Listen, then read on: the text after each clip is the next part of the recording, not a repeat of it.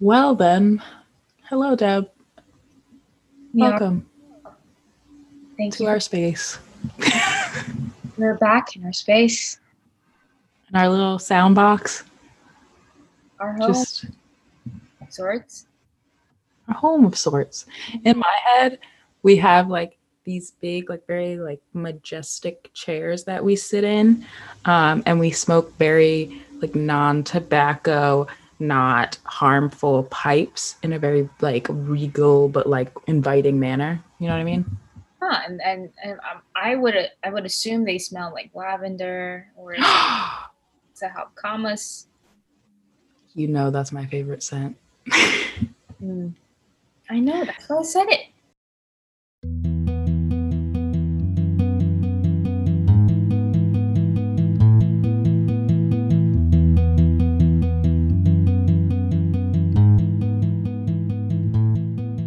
Welcome back to the Persisting in Color podcast. Uh, The with podcast where we uh, are figuring shit out. we are with uh, Niara and Deb. Um, you know, for those of you listening in for the first time, we welcome you to this community where we are all just trying to figure things out. But this is a special week, I will say, Niara, don't you think? That's yes, that's very very true. That's very very true. Um, maybe we even just just to honor this kind of week, and I think everyone needs the all the positivity. We only do a why we persist this week. Yes, I, I agree. Okay, I feel like we probably have the same why we persist. Yes. Oh my gosh, I was almost like, should we say it at the same time? And I was like, that's gonna go so poorly. Mm. it's we uh we're gonna have a new a new president in 2021 Damn. and Uh, hopefully one that makes me feel a lot safer than i currently do I have a very good feeling about that. Um, and I think it's a huge moment for our podcast because we are going to have the first Black woman yes South Asian woman um, as uh, as vice president, um, and the first child of immigrants sitting in a vice presidential uh, you know position. it's gonna be dope. Um but yeah so it's a huge moment for our country. Uh i i'm gonna say it's always darkest before the dawn maybe a little bit is what what we're seeing play out right now Absolutely. And I think that, you know, we've persisted for the last four years. The fact that we've persisted for the last four years, I think we can all just take a moment just to acknowledge that we have gone through what we've gone through and we now have hope and, and something to look forward to uh, on January 20th. yeah but i just want to establish i guess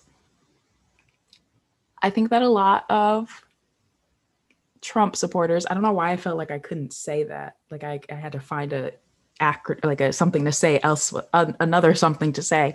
But i feel like a lot of trump supporters will be like i don't like his policies aren't that like aren't that bad or they're so great. Like why like i don't he hasn't done anything to you. Like what is your problem with trump? And while i could go on for days about the policies and those issues like at the end of the day in my day-to-day life and hopefully this someone hears this and something clicks in my day-to-day life the reason that trump as president has scared me so much isn't necessarily because of the po- the political things that are happening because i know that those will take time to get down to me but it's the hate that he spews and then encourages Mm. and causes me to feel scared of his supporters. Not all, i'm not i'm not all of them like before i get attacked like i know that it's not good to generalize and blah blah blah blah. But like we've seen they can they get they can some of them can get rowdy for lack of a, a better term. And that rowdiness as a queer woman of color has me looking over my shoulder. Hmm. On a regular basis. Um, still a little scared because now Trump supporters is probably angry and he's not helping the situation. But we're we're getting better. Any anywho, that was a dark path to take us down. Go ahead. No, no, no, no. I was just going to say that we have so many emotions that are going on, and I think that President elect Biden said during his um, speech when it was projected that he will be the next president of the United States, he made it very clear that he was going to be a president for everyone. And so yeah. I think that that's really, really important because moving forward, I think just as how, you know, like in the workplace, I think that no matter, you know, what your partisanship is in the workplace, we all need to be running a ship. And I think it, mm. it goes to, you know, the same goes to our government, our Senate, our House of Representatives, our um, Supreme Court. I think no matter what party we represent, I think the key theme here is we need to finally come together. Um, and I think you know there's there's hope for that. Yes, and I and yeah, that's the at the end of the day, that's the only option that's really sustainable. I think that a lot of people forget they're like, oh, I have to vote. Like, if Republicans don't win or if Democrats don't win, then no one's looking out for me. And at the end of the day, really what the two parties should be is not that they're res- representing different people, but that they have different ideas of what's good for all people. That's what it's supposed to be. I'm not saying that's what it is right now, but that's a conversation for another day but yeah, so hopefully we can all come together because uh, survival is not possible without collaboration. Absolutely. Um, before we dive in, I do have one small uh, why we persist that I want to shout out. I want to say that I persist because of the gracious and positive vibes of the lovely Bianca Muniz, who is now running our social media because I c- couldn't anymore. It was too much. And she is spectacular. She's going to take our social media and make it flourish. Um, and is just like in her own right an absolutely stunning human being, a singer songwriter, a two time a two time cancer survivor, a like fitness goddess. She's just got it all. So I just wanted to shout that out, Bianca Muniz. Amazing. okay, now I'm done plugging. uh, so, uh, to get into our topic for today, um, Yara and I wanted to speak to obviously us navigating our careers, but learning how to root our sense of self and our identities to help us actually flourish in our careers. Usually, when you know, we talk about being at work and being in the workplace, a lot of the sentiment, um, especially, you know, the things that I've heard in the past is they say to, you know, put your identity aside and don't bring your full self to work. But I think the world is changing. I think the mm-hmm. is changing. And I think we, we are seeing that here in 2020, obviously because of the pandemic and the fact that we can no longer uh, separate ourselves and our personal lives from work i think and i think it's more important that more than now more than ever to try and integrate our personal selves the things that we go through in, in our self identities um, to ensure that we can integrate those aspects in fueling our career and let's also remember that when they say leave your personal your identity at the door what they really mean is assimilate to white cis male culture. I'm not saying that they don't, you know, compartmentalize or separate anything out, but I haven't really seen a white cis male in a workplace that, you know, to the best of my my knowledge, wasn't kind of living to their cultural norms.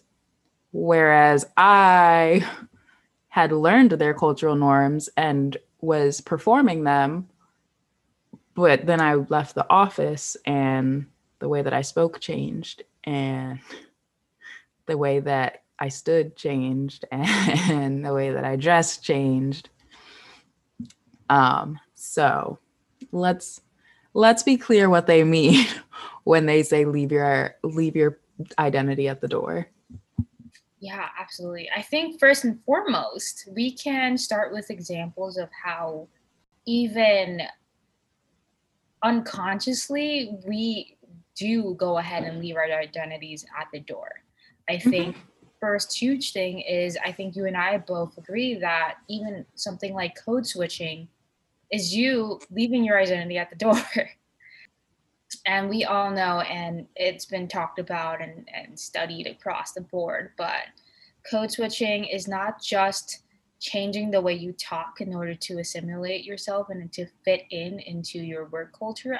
I think code switching speaks so much more to just how oppressed certain groups are, especially in the workplace. And it's just not a matter of, oh, it's just a language thing, it's just how we speak. It goes beyond that. And I think, first and foremost, the people who are code switching are the people who are marginalized and oppressed, not only inside the workplace, but outside as well.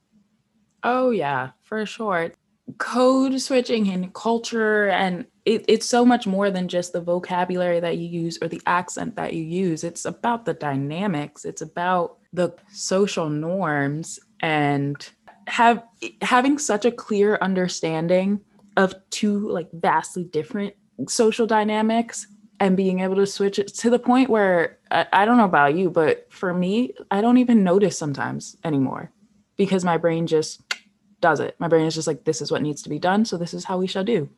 And then I like catch myself in it and it feels icky. it doesn't feel good when I kind of hear something back real quick. And I'm like, oh gosh, who is that?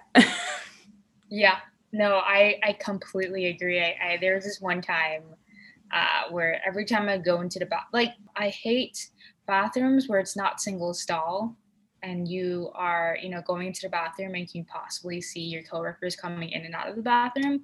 The thing is you don't know who you're running into. And so i remember that in one of the offices i used to work at i would go into the bathroom and i would see like a vp or i would see a director. And all of a sudden my my voice would go up five octaves. Like i'd be like oh my god. Hi you and like every single time I would do that, like every time. It's been wild being in like quarantine and working from home because I'm at home where I'm not code switching and then my phone will ring. And so I'm talking to my roommate or whatever it may be, and I'm like, blah, blah, blah, blah, blah, blah, blah. And then I like mid sentence pick up the phone. Hello, this is Niara. How can I help you? I, d- why you I am a nice person, a polite person, a smart person, regardless of what octave I'm using. So why do I feel like to be taken seriously, to be good customer service, I have to throw my voice like up to the top of the Empire State Building? And don't even get me started on the men that just like assume that an office is all men or uh, I've gotten emails where they're just like, hello, gentlemen. And I'm like, um, hey. Wow. Email identifying. Mm-hmm. Yeah. Anywho, so I guess in all of that and in catching ourselves in these code switches, um, which at least for me, I do find happening not less, but to a lesser extent. So like not less frequently, but when it does happen to a lesser extent, how have we rooted more in our sense of selves? How have we kind of gotten over that message or at least attempted to because let's be honest i have not completely unlearned a lot of stuff. But like how have we gotten over this hurdle of being taught for you know d- decades honestly that we are supposed to be a certain way and to succeed you have to fulfill these expectations that are set on people that are nothing like you or are set with situations in mind that you were never going to have. Right. Do you have any starting thoughts or should I dive in on my ramble? I think that um, you know, before we, you know, kind of, you know, jump into how we can, you know, the steps that we can take to make sure we are keeping our identities in mind is also point out that code switching plays into other facets of the business, right? So mm-hmm. switching means that you are pretty much making yourself fit to the needs of not only your male white counterparts, but your educated, resourceful male white counterparts, right? So, in addition to code switching, I think with the language needs and the language expect expectations that are in the workplace, such as you know the way that we speak English, the way that we have our grammar, that all mm-hmm. speaks to okay, you know, did we have access to the educational resources right did we grow up in areas where we were able to develop our language skills maybe we were from another country and i think all of those um, are definitely um, identified but just not in a direct manner in the workplace right and so you see people not even acknowledging to even try and pronounce somebody's name correctly, but at the same time they expect them to speak perfect English. When oh, the, yeah. When the when the when the responsibilities of a job actually don't really require them to speak perfect like why? Right? Because it makes the white counterpart uncomfortable. Mm-hmm. You know, I think other things as speaking to our educational backgrounds. You know, why do we glorify MBAs or why do we glorify people with you know master's degrees when those are specific to people who have the resources to be able to get those higher degrees of education and so i think that while something as small as code switching can be um, talked about in a just micro manner there's so many macro components to it um, mm-hmm. Um, and so, as we head into some of the um, steps that we can take, I think that it's very important and Niar and I are making it clear that leave your identity at the door is no longer applicable, applicable because we should feel that there is no need at all. Our identities should be brought to work and it should actually be an asset to the company. Yeah, and it is because it everyone has a different experience and a different point of view and bringing more of those is only going to give you more ideas. Um Oh, oh, I got it back. Companies are so culture focused these days. If you want to be a really big like place that people want to work, for the most part, you have to have good company culture. That means that you need to for authentic culture to happen, people need to be coming to the table with their authentic selves, not a like plastic replica of whatever you say that you're you want your culture or you say that your culture is i think that and this sounds so ob- obvious probably but i think the first step in rooting in your self identity and, and being able to to keep it when you walk through those those like office doors is figuring out what your identity is and what like what are the the huge things for you. So f- for myself I really pride myself on being an empathetic person. I really pride myself on being invested in other people's success and and you know establishing that reciprocation and you know I pride myself on being intelligent on being a pro like being able to critically think through situations and then sprinkle some uh, creativity in there and like obviously those are just a few things and i'm so much more than that but you know if i can't name my identity if i can't name what's important to me and i want that i want to make sure no one is stripping away from me or making me believe does not exist i need to have them concretely figured out for myself.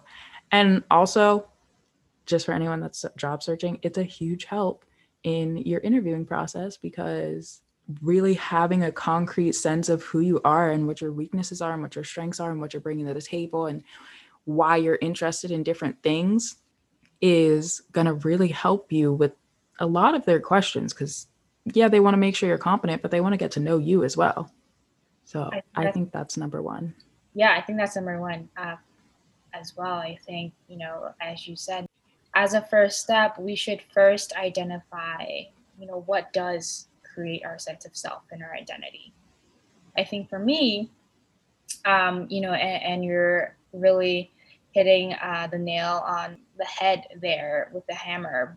But i as i was job searching i really identified what my non-negotiables were in terms of my mm-hmm. sense self. And the first thing for me was empathy.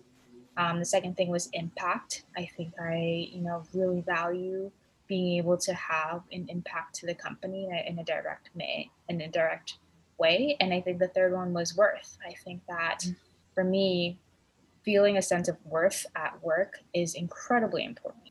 As I was thinking about those three components that make up the first step in identifying what what components make up your sense of self, I think then, you know, going into the second step, realizing and identifying how your components of your sense of self has been impacted by your personal experiences. And so the reasons why I feel like I have empathy I want to have an impact and I feel like I want to feel worth in a company, a lot of it has to do with my upbringing, right? I think mm. going to not a highly valued institution, I didn't go to your Harvards or your NYUs or your Yale.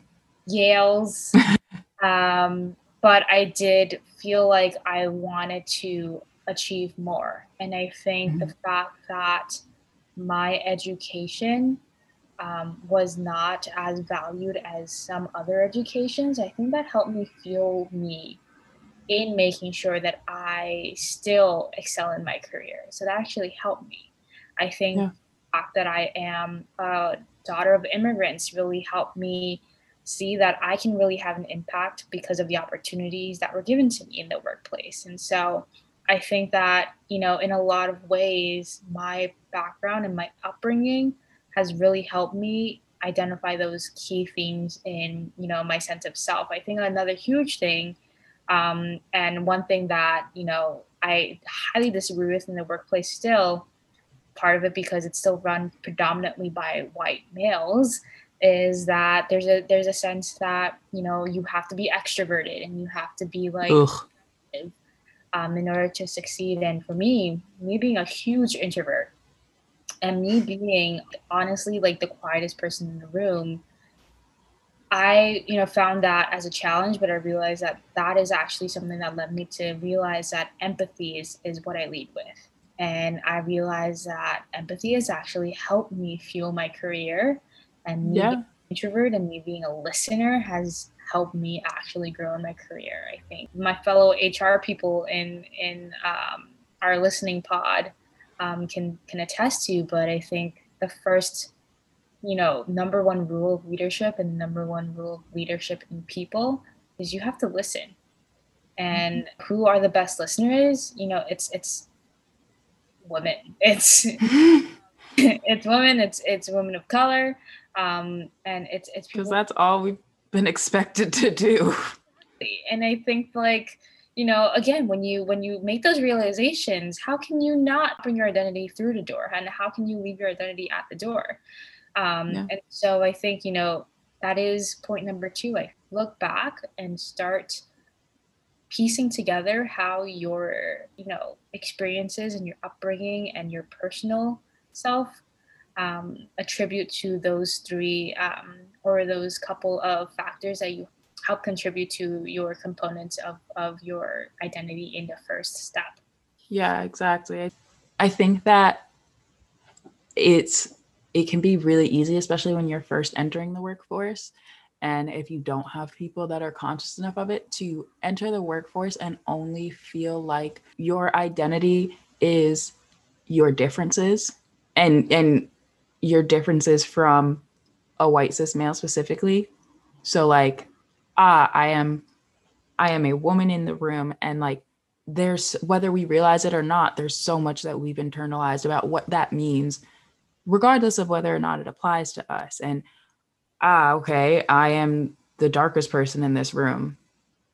And there's so much about what I've internalized about what that means, or so much about what someone else might have internalized about what that means and and ha- and hasn't even like processed that back to combat those biases but yeah wa- you know walking into a new space and it being so easy to fall into that mindset and that like that that's what we've been taught. It's not like your fault that's what we've been taught.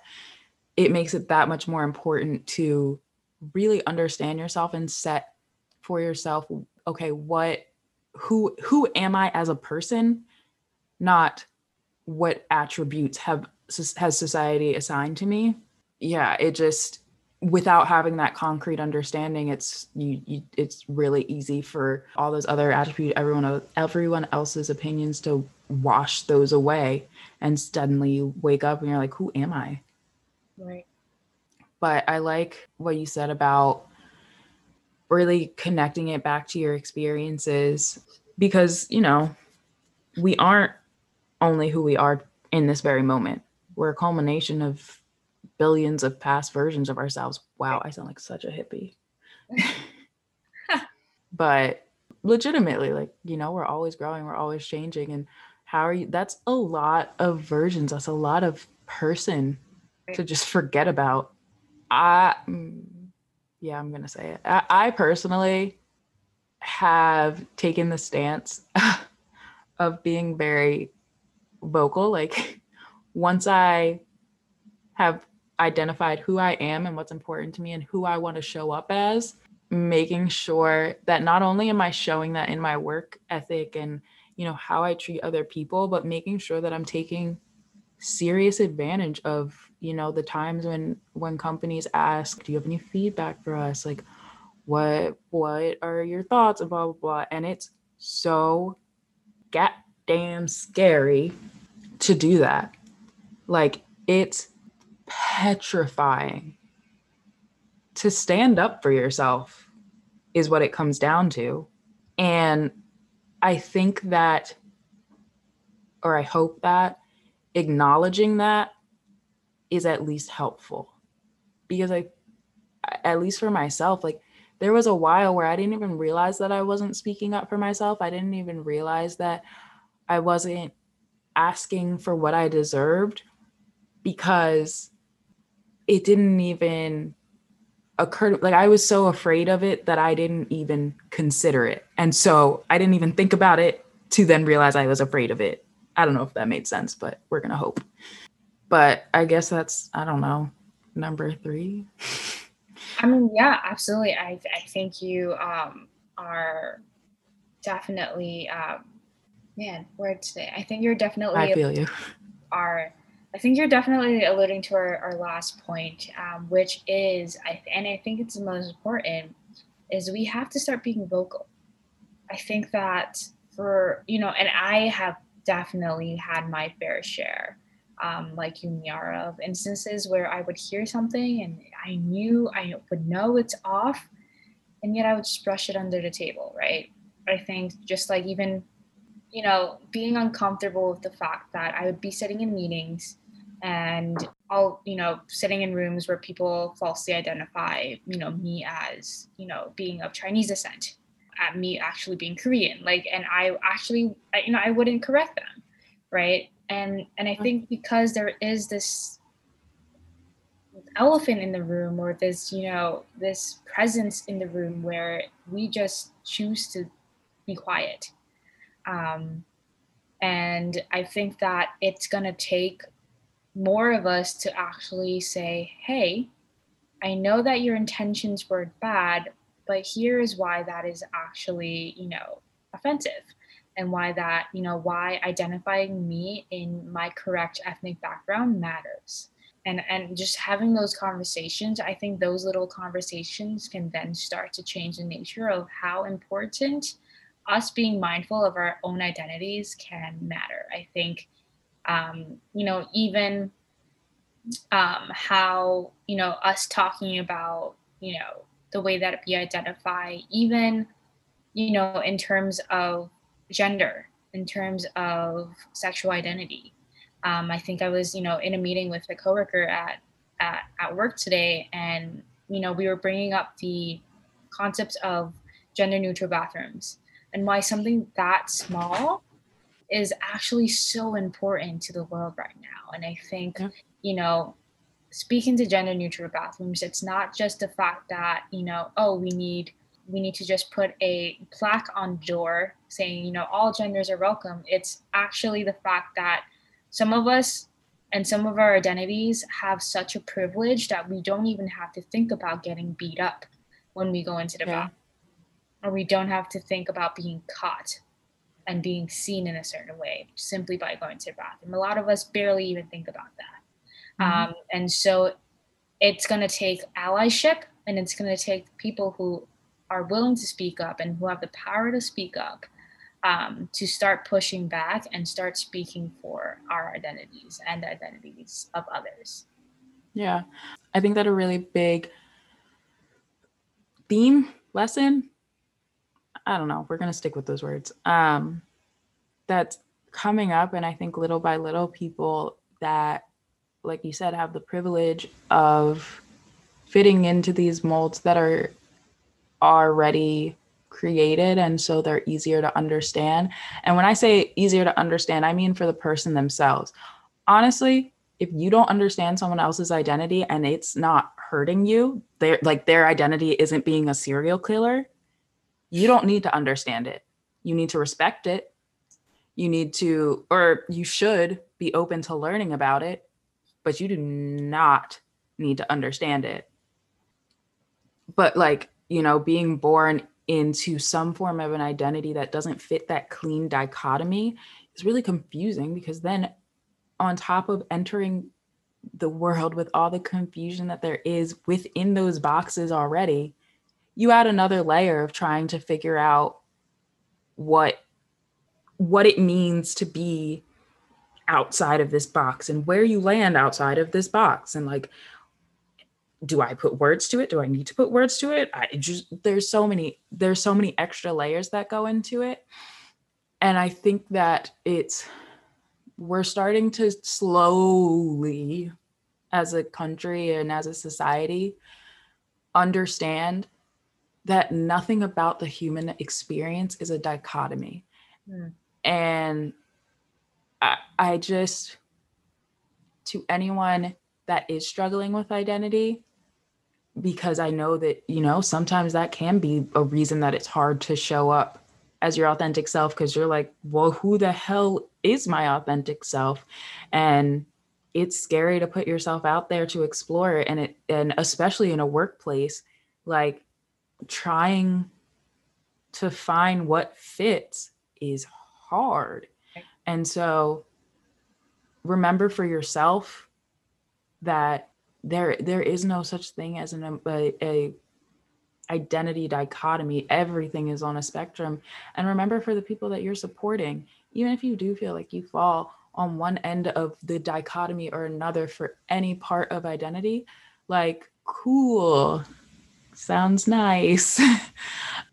But we're like really try to remember and, and be empathetic to people that that's not the case. Because the struggle, the battle, the it, it does it starts with trying to figure it out for yourself and it starts with this journey that can take a lot of different shapes within yourself but then it continues on even once you're comfortable in that because if again if you don't fit in the into one of the dichotomies there's a lot of people that still don't like that. And it's important that you remember that because while you might not be one of those people, you have to remember that that's not something that anyone can tell off the bat on sight So, yeah, maybe people are approaching you with a little bit of wariness or they don't tell you something or they hi- like they they do fit themselves into a box and put on a whole facade. You you you uh, you aren't allowed to be offended by that. That I've just made that rule. You aren't allowed to be offended by that because this doesn't have to do with you. Absolutely. You're not the one that's living a life where you have to look over your shoulder like that. So, I don't know where I was going with this point, but embrace yourself. that's a wow. That's a that's a great last two words. Embrace yourself. Um, there you have it, folks. Uh, so you know the first step is you know to recap. Identify your non-negotiables. Identify the things that create your sense of self. First of all, up until this point in your beautiful, beautiful life. Second is you know think about the experiences and the experiences that you've had that have actually molded uh, your sense of self and your identity. And lastly, once you've identified the first two steps and, and created your story in those first two steps, start being vocal. You know, be vocal. Don't be afraid to speak to those um, experiences and your sense of self only because we need to now start to have more of those conversations as we not only speak, stand up for ourselves but stand up for others. Yeah. My i guess like closing sentiment or like i feel like we do this a lot where we're like i just want to make sure that this is clear and everyone has heard this. In terms of speaking up for yourself uh yes i completely agree and it's really important to mention like you know, speaking up for yourself in those situations where people are just like misidentifying you or not putting in the effort that they would with someone else or, or, or just because they don't feel like it of understanding something different from themselves that is huge. And that's so important for you know your own sense of self for the sense of self of those around you but also just like in a professional like individual sense of like compensation and of take of responsibilities and asking for clarity in a and having so much headspace that's taken up by monitoring like microaggressions and you know trying to decipher what you do with a microaggression like is it worth it? Do i say something? Hmm, if i say something what should i say? Blah blah blah blah blah. You know not only do, is your brain space taken up by that but then on top of that you know there's, you, you, we've just been taught we've been told that you're not meant to ask for more than you were given. That you should be grateful that you have a job. You should be grateful that they even offered you this pay. You should be grateful that ba ba ba ba ba. And then you end up feeling bad asking for a raise. You end up feeling bad saying hey i would like an opportunity for more growth. I feel like I've plateaued. I had to do that this year at my own company and that and you know, I felt comfortable with the people that I was talking to about it and I still was petrified and like squeezing my fist so that I wasn't shaking. So it's a hard thing to do and it's something that we've been told we're really not supposed to do but i just want to make sure that it's like very clear that speaking up for yourself is in you know those reviews in those manager meetings in those times where they don't want you to define what you're worth they don't want you to assert what you're worth make sure that you do. Because it it, it only benefits them if you don't. Okay, that's all. And that will definitely, um, you know, speaking to your worth and making a case for a promotion or a raise um, and reviewing, having constant conversations regarding your, co- your compensation is going to be a whole episode on its own along the way. But absolutely it does ultimately tie back to your sense of self, determining your worth, and being vocal about it. Yeah. So obviously every episode we have I could talk about for five hours, but uh I won't bore our audience like that. Deb, do you want to tell them where they can find us? Yes, I can. You can find us at persistingincolor at gmail.com. And we will always love your feedback, um, questions, concerns, comments, just even chiming in and saying hi through an email. We would love that. We are growing and we can't grow without your uh, input. Our podcast is for you. And we want to make sure that whatever we're talking about, it is, you know, making a uh, positive light in your day. Um, you can also find us at persisting underscore in underscore color. Did I say that right? You did. I was watching your face get a little confused. So I was like, yeah, I, am sure that's our Instagram. But again, as Niara mentioned, neither of us are running our social anymore. So um, uh, you can find us on Instagram. And of course, again, a huge shout out to Bianca. We are so grateful for you.